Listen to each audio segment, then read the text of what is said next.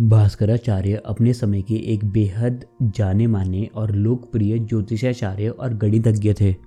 वह अपनी बेटी के विवाह के लिए उसका सही मुहूर्त निकालने के लिए एक कुंडली बनाते हैं। लेकिन कुंडली बनाने के बाद उन्हें पता लगता है कि उनकी बेटी का वैवाहिक जीवन अच्छा नहीं जाने वाला है। तो वह अपनी बेटी के विवाह के सही मुहूर्त निकालने के लिए एक तोड़ निकालते हैं। जिसमें वह एक कंटेनर लेते हैं और उसमें पानी भर देते हैं और उसके ऊपर एक कप जिसमें छोटा सा होल क्या होता है, वह रख देते हैं।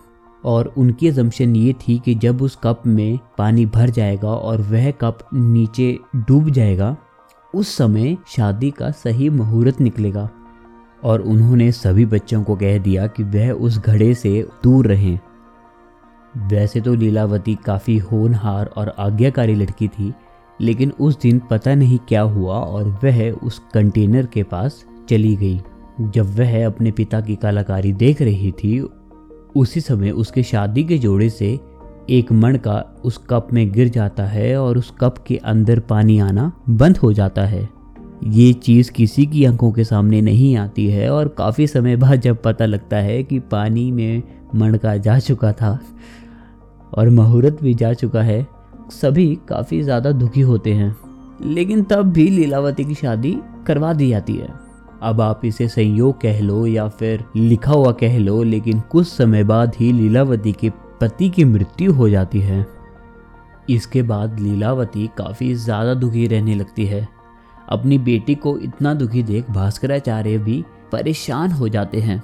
तो एक दिन वो लीलावती को कहते हैं कि, लीलावती, सुनो तुम्हें समस्याओं को सुलझाना पसंद है ना? लो, मैं तुम्हारे सामने एक गणित का प्रश्न रख रहा हूँ। इसे सुलझा के बताओ।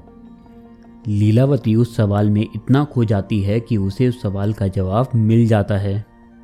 और भास्कराचार्य को मिल जाता है अपनी बेटी को एक नई ज़िंदगी देने का रास्ता। वह अपनी बेटी से सवाल करते रहते और उनकी बेटी उन सवालों का जवाब देती रहती। ऐसे करते करते वह एक गणित की किताब लिख देते हैं और उसे अपनी बेटी लीलावती के नाम से प्रसिद्ध कर देते हैं। अब वह गणित की किताब इतनी स्पेशल क्यों है और वह हमारे ऋषियों के बारे में क्या बताती है, उसके बारे में तो हम फिर कभी बात करेंगे। लेकिन आज हम बात करते हैं इस कहानी के दूसरे पहलू डिप्रेशन पे। अच्छा उससे पहले मैं आपको एक और कहानी सुनाता हूँ।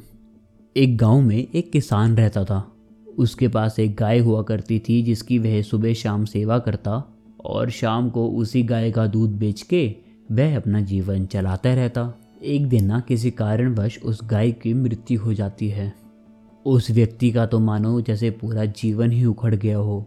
उसे पता ही नहीं लगता कि वह सुबह से शाम करे क्या।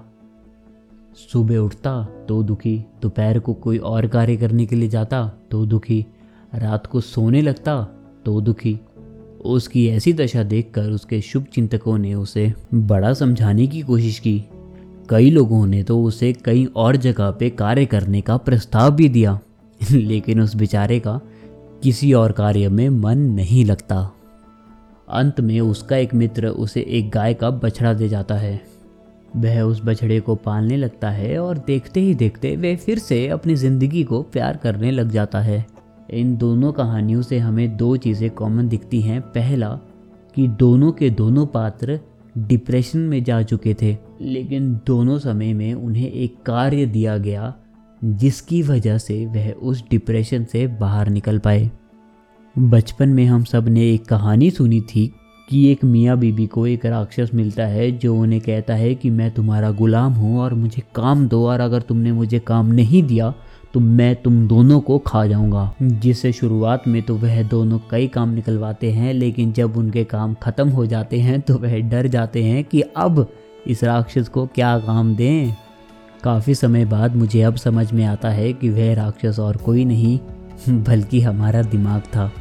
अगर हम किसी कार्य में अपने दिमाग को व्यस्त ना रखें तो वह ज़रूर हमें खा जाएगा। मुझे यकीन है कि हम में से कई लोग जो इस पॉडकास्ट को सुन रहे हैं, वह या तो किसी मेंटल ट्रॉमा या डिप्रेशन से गुजर रहे हैं, या फिर ओवर थिंकिंग के शिकार हैं। ये इसलिए भी होता है क्योंकि हम लोग अपने फ्यूचर को देखने में इतने ज़्यादा व्यस्त हो जाते हैं कि हम अपने प्रेजेंट में करना क्या है, वह भूल जाते हैं। देखो, दो तरीके की दृष्टि होती है, गरुड़ दृष्टि और सर्प दृष्टि। गरुड़ दृष्टि में हम अपनी फ्यूचर में या फिर आगे करना क्या है, वह देखते हैं एक गरुड़ की तरह। और सर्प दृष्टि में हमें आगे क्या करना है मतलब नेक्स्ट स्टेप क्या करना है, वह देखते हैं बिल्कुल एक सांप, एक सर्प की तरह। और ये हमारे हाथ में होता है कि हमें कौन से दृष्टि को उपयोग में लाना है, गरुड़ दृष्टि को या सर्प दृष्टि को। अगर आप भी किसी ऐसी जगह पे फंस चुके हैं जहाँ पे आपको समझ नहीं आ रहा कि मैं फ्यूचर में या फिर बड़े होकर या फिर अगले पाँच सालों में क्या करूँगा या करूँगी तो केवल एक सर्प दृष्टि की तरह अपने आगे वाले मोड को देखते रहो और बेशक क्रॉल करते हुए ही लेकिन उस जगह से निकल जाओ। मुझे पता है कि ये कहना जितना आसान है, करना उतना ही मुश्किल, लेकिन खुद सोचो यार, जिस समय लड़कियों को पढ़ाया तक नहीं जाता था, उस समय लीलावती अपने पिता की बदौलत गणित जैसे विषय में महारत हासिल कर लेती है। तो कुछ नहीं है, हमें बस उठना है और आज का दिन क्या करना है, वह डिसाइड करके अपना दिन शुरू करना है। That is it for today guys and as I say have a beautiful smile over your face because that is the best thing that you can wear today.